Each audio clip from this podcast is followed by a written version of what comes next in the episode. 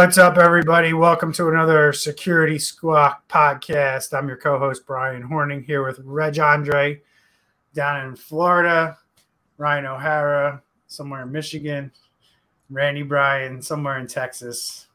Welcome again to another show. I don't know if this is like 80 something at this point, but um, this is a show where we give you the business of cybersecurity. We break down things that you need to be aware of to protect yourself from cyber criminals and hackers. Whether you own a business, just work in a business, all this stuff is going to impact you. I'm actually talking to somebody right now about a story that they're potentially going to write about that has to do with cyber criminals coming into the home. So, you know, this more and more is going to affect the everyday lives of individuals I think it's predominantly seen as a business problem right now, but I predict in the future it will not not be just a business problem because businesses are shoring up their defenses and getting better at this through education and information that we give out on this channel among the rest of the cybersecurity community. But I think this is really coming coming to the home, and we're going to talk about some things today that that illustrate that. We got some hacks over at Twitter, or at least some data breaches. Um, we have some things going on at Twilio that we want to get into today. PayPal and phishing emails, all this stuff is all stuff that consumers deal with and use along with business people. Uh, and then how you know hackers are getting around MFA over at Coin, Coinbase. These are all topics we're going to dive into today, and I think these are all great topics because they affect more than just businesses uh, in general, right, guys? So, what are you guys' thoughts on on my intro there? And, and just real quick, go around the horn here. We'll start with Andre. He's at the top right of my screen. What do you think? You think this is coming to a home near you, or you think this is going to be a business problem for the next five to ten years? No, I think it's here and it's always it's going to be here to stay. Um, these guys, this is a great way to make money for these hackers, and uh, any way they can try to figure out. It's not like technology is going away. So as long as technology is here, there there's going to be a, a, a means for these hackers to um, to get in. We've been doing this since what Windows XP, Windows 7, every operating system. You, they try to do one new way of, of blocking something, and the hackers figure out a, a back door. So, or they figure out a new thing to attack, right? Yeah.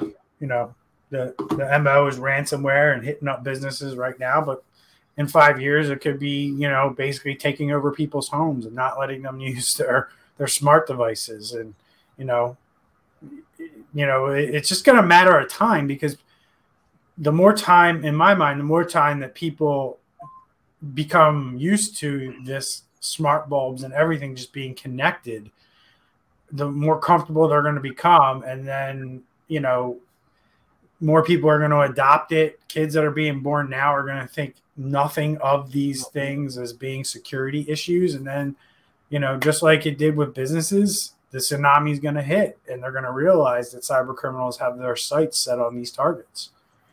Randy what are your thoughts on cyber criminals potentially hitting the home versus yeah i saw i saw that article also. Um, you know bottom line is they're going to follow the money and they're not they can extort a couple hundred thousand out of a business but they're highly unlikely to do that from a home so as long as they can still get the 200000 from the businesses um, they're less likely to go to the homes but as it gets harder and harder to get money from businesses because they get protected they get secure they're going to follow the money um, and you know they're going to be able to like you said you know if they could ransom um, your your smart therm- thermostat, your smart vacuum cleaner.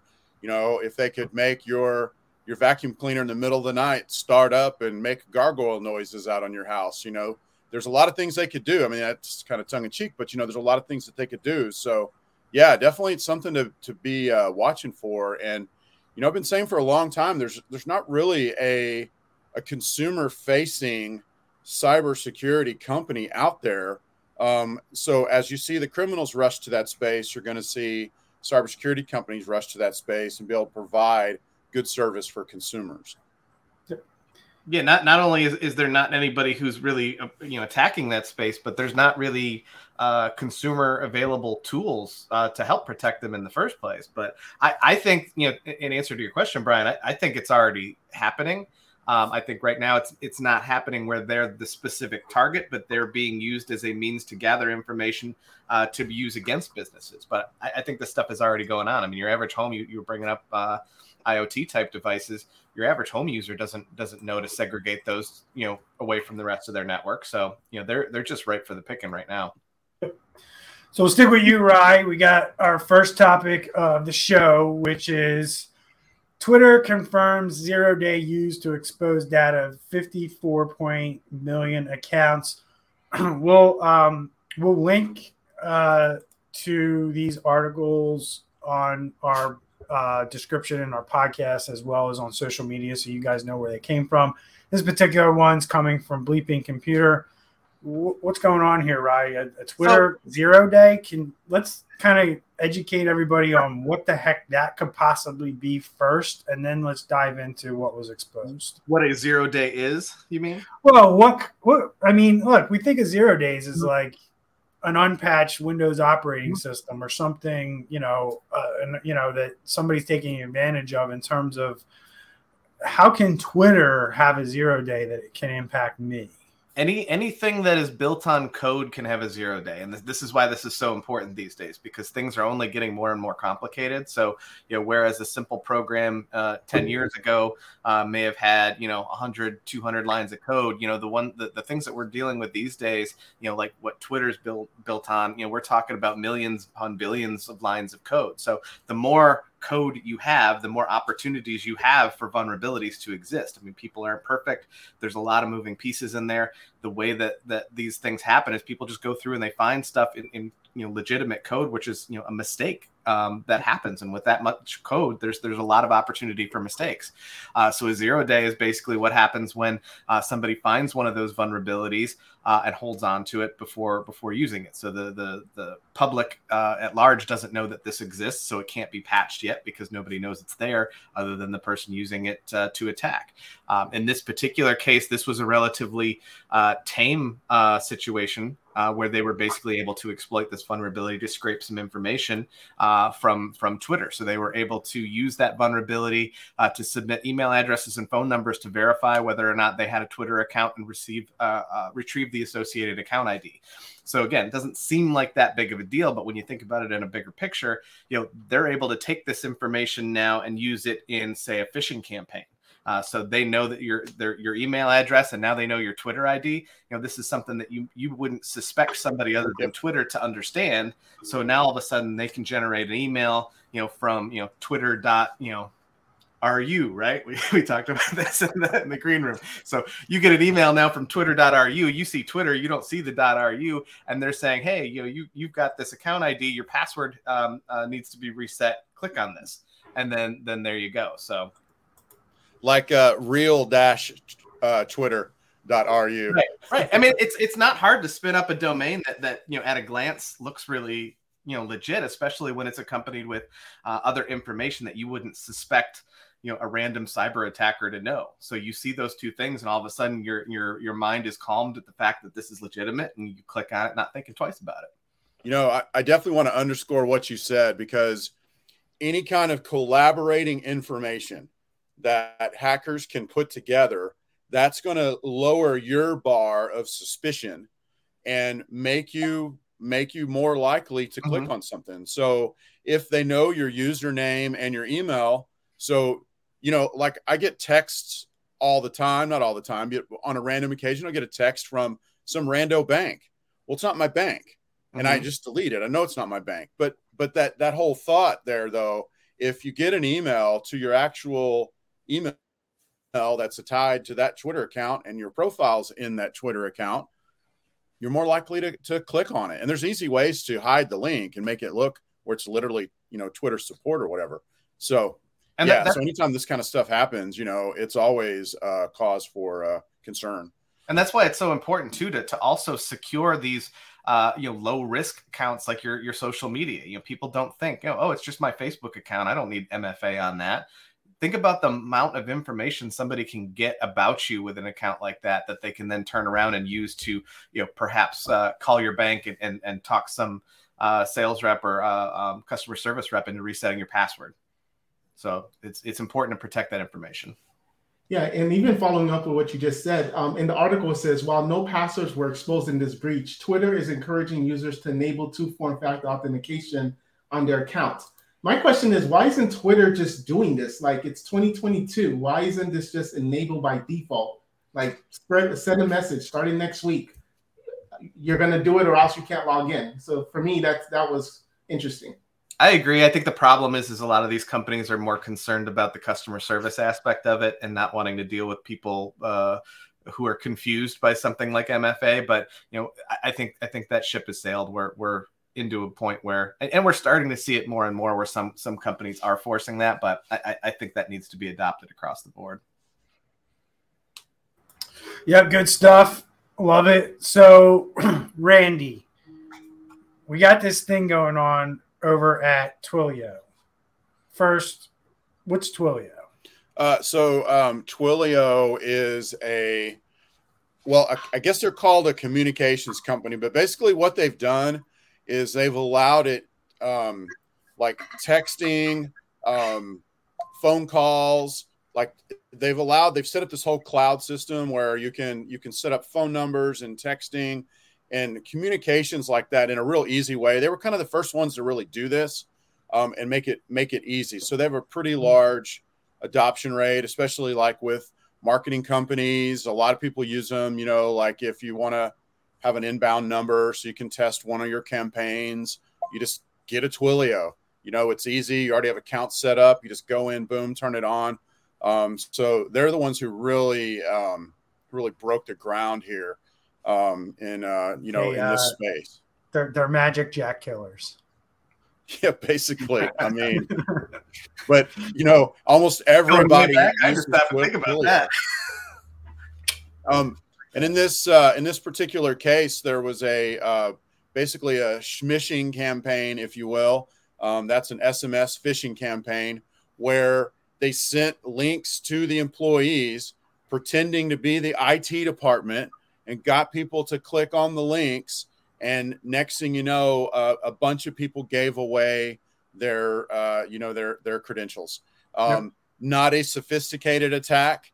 Um, it, you know, they usually don't start off sophisticated.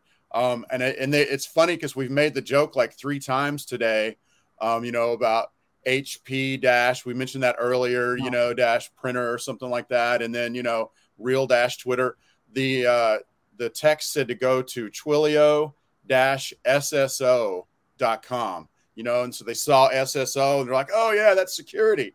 Boom, you know, good link, um, and clicked on it and a ton of people gave away their information, and the bad guys were able to get in um, and leak, um, get stuff out. So stuff was uh, breached.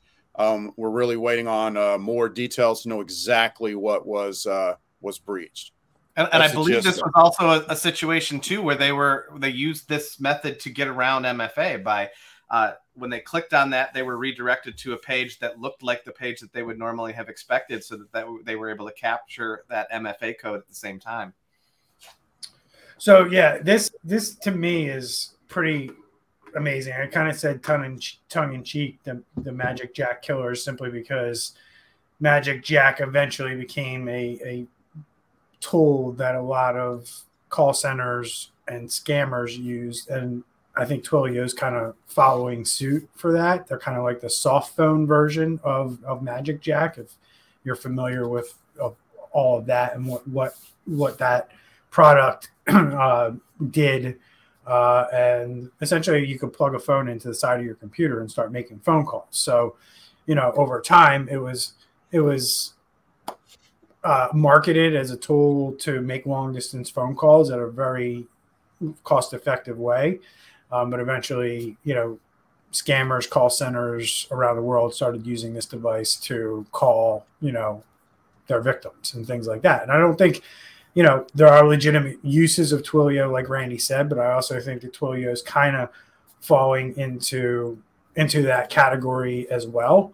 Um, the other interesting thing that I took out of this is how much these cyber criminals are using human psychology to figure out what to do next, how to take it to the next level. Because if you're familiar with Twilio, because we are, in order to kind of verify that you're an actual person that can, you know, has an actual phone number, you have to get a text message from Twilio to authorize a number to like call from. So like they're do that these criminals are doing the things that you would expect to get from a company like Twilio. It's kind of like part of their process. This is not out of the ordinary. And this is what I want to highlight from this article. This is what cyber criminals criminals are getting really, really good at. Looking at a certain situation, how a company, how maybe your company interfaces with your IT department or your IT support, evaluating that and figuring out are there ways we can manipulate those users to make them think that you know this is coming from the IT company and there's nothing suspicious about it because this is the normal way that they that they contact us. This is the cat and mouse game that we play because right now most people believe that MFA is kind of like the thing that's going to keep my account protected from cyber criminals and if they get my password when we're learning very quickly that cyber criminals are changing up their tactics and MFA is really becoming something that can be fooled. And, a lot of people think it's foolproof, and it's not. And we're going to talk about that later in the show. But these are all those things, in my opinion, that we're seeing. Just the evaluation of how a certain company interacts with his customers, and then replicating that as closely as possible to you know make these these attacks successful. So, we good? Yeah. It's. Oh, sorry. No, I was just going to say that um, this is a perfect example of an article that you can show when you have that CEO, COO, office manager, where they want to have the keys to the kingdom. They want to have the passwords, the, the, the admin passwords, and things like that. This is why you have to be very protective of who has administrator access, who has top level access. And really, that account should only be used when you're doing administrative stuff and, and just restrict everything else. Great point. Great point. I was just going to add that Twilio owns Authy, uh, which is one of the most popular multi-factor, um, which is, I would bet, as soon as I saw this, um, I would bet that that's their end game. These guys that are trying to breach, that that's their end game is to get into Authy, because that would that is a, actually an MFA app, and if they could control those keys, that would be uh, mayhem. Yeah. So one of the things to point out, if you are a Twilio customer and you were uh, part of this breach, you're you've probably gotten an email to reset your credentials, or they reset them for you. So when you try to log in one day, you just had to come up with a new password. So that's kind of they don't know who did this yet, and you kind of wrap this kind of discussion up. They don't know who did it, and if you were affected by this, you you've probably already been told to change your password and they revoked any valid credentials um, for users that they think were impacted by this. So, moving right along, Andre, we got this uh, we got this article out of gHacks. I'm not real familiar with that uh, organization, but it's basically saying your next fish, phishing email, and there's kind of a theme here today with phishing emails. But it says your next phishing email may come straight from PayPal. What does that mean? Yeah, so essentially, what hackers are doing, um, obviously, PayPal is a service where it's a legit company. Uh, companies use it to send out invoices, to get ACH payments, and all of these things. So, what hackers are basically doing is creating PayPal accounts and then now sending invoices to you in hopes that you believe it because it's actually coming from PayPal. So, it can be something like Norton or McAfee. And what I've also seen is even domains where they know what your domain is. They know your abccompany.com and they'll send you a bill from PayPal and it's $14.99 for the year or whatever it is. And just hoping that it's such a small number that you don't go through your, your steps of, of asking IT if it's legit or anything. And you just hit the pay button and, you know, it doesn't go through any type of filters because again, it's, it's a, le- a legit link. It's going back to PayPal. So um, hackers are apparently seeing that this is a great way to, um, like we said, the theme right now so far is being tricked. A lot of people are tricking, getting tricked into these things. So uh, my opinion on this is, you know, I think PayPal has to play their part. Um, if someone opens up a free account and all of a sudden they have thousands of, of customers and, and they're just sending out all these invoices, there's got to be some type of um, check system where, you know, even for us, if we use PayPal or, or we use QuickBooks, we're probably just sending out 30 invoices a, um, a month. So PayPal has to put this into play and kind of see if it's a new account, it's more than likely they're not going to have thousands of customers overnight.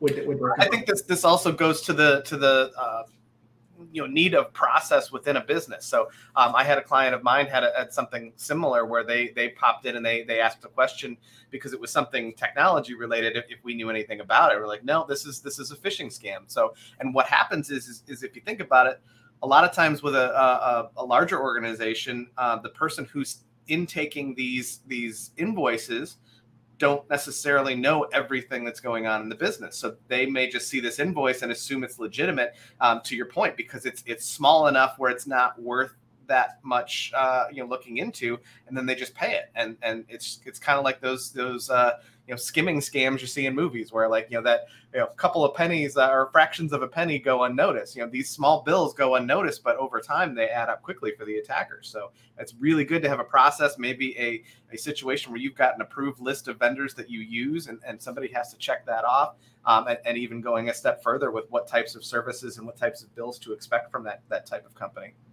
Yeah a company doing a couple million dollars in revenue they get a bill for 500 bucks you know, okay, well, we got to pay this because it looked like it came from Norton. It's our antivirus, right? Yep. And Big deal. It costs me more time to go ask questions than it does to pay it. Some some secretary has a credit card and she just bangs it out and pays the bill, and you know, four four ninety nine is nothing to them, you know, to the mm-hmm. business, but four ninety nine is probably a lot to the guy on the other end sitting in some third world country, you know, who just scored five hundred U.S. dollars. I got to imagine though, and this is kind of what I wanted to drop in on this. With these free accounts, I got to imagine that they hold that money like PayPal does. Like an escrow, yeah. Until it's somehow verified, or I mean, I can't imagine that they're letting people send out invoices, get paid, and then they're allowing that to be withdrawn to to a bank account.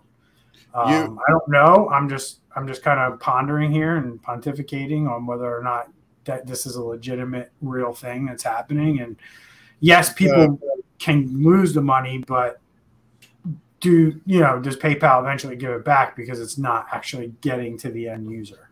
In uh, both of those services, the invoices. I mean, obviously, we all know that about QuickBooks, but in PayPal, the invoices are uh, customizable, and so they could just send the invoice and then have a link and then say click to pay here and it not be going to PayPal. Oh, okay, I got it. Okay, We use the PayPal to get under the radar.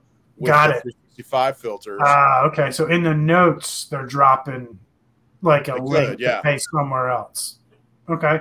So I guess people should be aware of that. Like if you're getting something like this and it's redirecting you to a place that isn't PayPal or it's not your actual PayPal account, it's a page that looks like PayPal, but it's some weird domain or you know, these are the things you need to look at and be aware of because wow, I mean they're they're getting really uh, thoughtful and creative around these scans these days. I mean, you need to be hyper aware. You definitely need to be dotting your i's and crossing your t's every step of the process. I can imagine how bad this is going to get if we actually like go into a global recession because this, people are just going to focus more time and energy on these types of things, and it's only going to get worse um, with that. So Cool. Are we ready to move on? Yeah. Ready. Cool. So uh, I'm going to start off with this one. This this this article from Threatpost that we got um, really highlights and kind of bundles together a lot of things we've been talking about on the show so far. But this is wild. So um, we got this Phisher swim around 2FA and Coinbase account heist, and this kind of goes back to what I said earlier, where these guys are looking at situations and getting really creative on how to scam people and how to and how to actually exploit people. So what they're doing is pretty interesting. and at a couple different levels. Typically, uh, when we see attacks like like this, when users create fake websites and fake pages, um, in the past they really just kept them on one server, one domain, or maybe they had a bunch of different domains where they're still doing this from the same server or maybe same hosting company. Um, and they're keeping them there until basically somebody catches on that they're there and then they move somewhere else or, or, or whatever. Now we've now we're starting to see a new tactic, which is pages that are being created and only staying alive on the internet for maybe a couple hours and then they're being shut down and then they're moving somewhere else the other interesting thing is that they've automated this process. So when the phishing emails go out, it's updating whatever the links in the phishing email are being updated with wherever the server is running at this hour. Um, so they're constantly able to evade security researchers who are trying to figure out where is this stuff coming from so we can get IP addresses and, and host names and potentially try to get these servers and these accounts shut down. With this tactic, that's no longer going to be a feasible defense. Like this whole market that these cybersecurity researchers have created, you know, getting really good at finding where this stuff is. I think of Marcus Hutchins, who was probably one of the most famous, you know, ethical hackers in, in the world who was able to shut down WannaCry by doing similar things, like figuring out, hey, there's one server that this is all calling back to, and if we can shut this one server down, this whole virus goes away. Um, and this is, and that was probably what, guys, about 10 years ago, WannaCry? And so 10 years later, now we have cyber criminals completely evading anybody being able to do that to them. So what they're doing is, is they're sending you a phishing email. You're clicking on the phishing email. You're going to some website. Let's call it PayPal. It looks like PayPal. You're typing in your username and password. Bam! Now the cyber criminals have your username or password. They send you a fake two-factor link. You click on the two-factor link. You go to a page that looks like a two-factor number. You put in the two-factor number, and boom! Now they have your two-factor number. And if they can get it within that time frame of when that thing expires, they're getting into your account. They're getting into your PayPal account. They have your username, they have your password, and they have a valid two factor code that'll let them get in. And if they can get in quick enough and they can evade you realizing this, they can change your password, they can change your two factor authentication, and now they've essentially taking over your account. So that's what's going on here with this this a phishing account takeover uh, in this article by Threatpost, and, and and this is how good these guys are getting at getting around this. So, what you got for me, Randy? Well, I just think it's really interesting the the mechanics here. What you're what you're talking about. Um, it looks like they're using a, a, a, domain for just a couple of hours, um, and then they're also um, either anticipating or making note of the IP address. You know, probably they just put a put a pixel in the email. That way they know your IP address. And then the web page that they set up, which is only like two hours lo- old, um, has conditional access. So if one of us tries to go to the website, we wouldn't even be able to see it because we don't have the IP that that's been allowed. Um, and then you know, then they're doing all this of you know, you enter your password and username. They're logging in over there on, on the real site. You get a, a, a multi-factor token the little fake page pops up, asks for that token that you just received. Boom, you enter it in. Boom, they enter it in over there. Um, it's pretty genius. Um, but you know, it's uh, gosh, and then and then going in and sending the money from your account to hundreds of accounts, um, just to make it hard to follow up on, hard to find who's doing it. Um, they're getting pretty good at covering their tracks. Uh, bottom line. Yeah, I mean, dude, it, what you just said there is like, like the the the amount of effort that they're putting in into watching the behavior of people to figure out how they can further get around these things that we're putting in is is unbelievable. Like it, it's just the amount of effort that these guys are putting into this shows you, or at least tells me, how lucrative this really is for them. I mean, the profit margins once you scam somebody have to be through the roof if they're willing to put in this much effort. I mean, guys, we know how to build this stuff. We know how to do this stuff. We know how to create these things and how this stuff all works.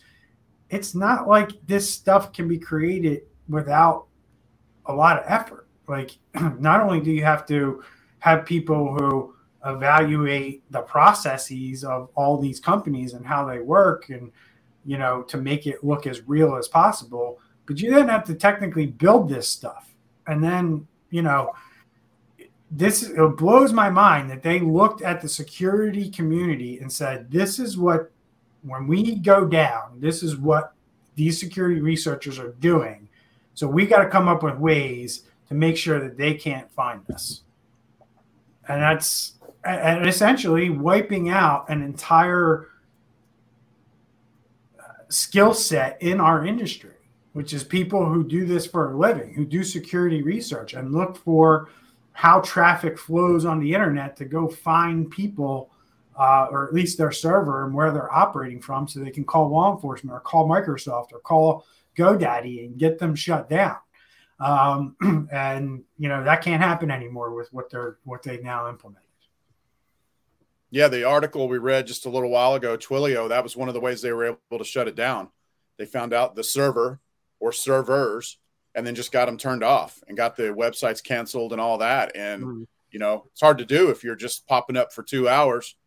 Um, and I'm not taking it all. I'm not just uh, talking about security researchers here, too. We're talking about the FBI and every other, you know, um, authority, law enforcement authority around the world. These are the tactics that they use today to try to find people, you know, where, where they're operating from. When you start doing things like this, you're making it really hard. Plus, uh, Randy, I'm not even thinking about like they're probably doing all this behind Cloudflare too. So you got another layer that you got to fucking mm-hmm. deal with. So,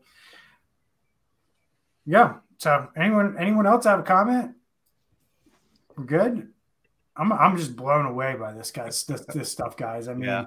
we do a good job on this show of staying ahead of the curve on what the hell's going on out there, so we can make people aware. And we're not even scratching the surface. I mean, there's there's topics and there's areas of cybersecurity and vulnerabilities that we don't even go into and touch. Um, when you're talking about like hardware based vulnerabilities that we know security researchers are aware of that haven't you know been discovered by black hatters and things like that yet. Um, this this stuff that we talk about on this podcast is very dynamic. It's it's always changing, always flowing. That's why we think it's important to do, you know, a podcast like this every week. And my boy Randy wants to inform everybody how you can help the show grow and how you can help us spread the word uh, that we're trying to evangelize to get people aware of this stuff. So, what's our fee for the show, Randy? Yeah, you know, we talk about our fee. I was thinking about this, and you know, there's a saying free as in speech, not as free as in beer. Well, this show, we mean free as in beer. Um, something that that it's worth worth something that we're giving that's refreshing or helpful or whatever that we're giving to you.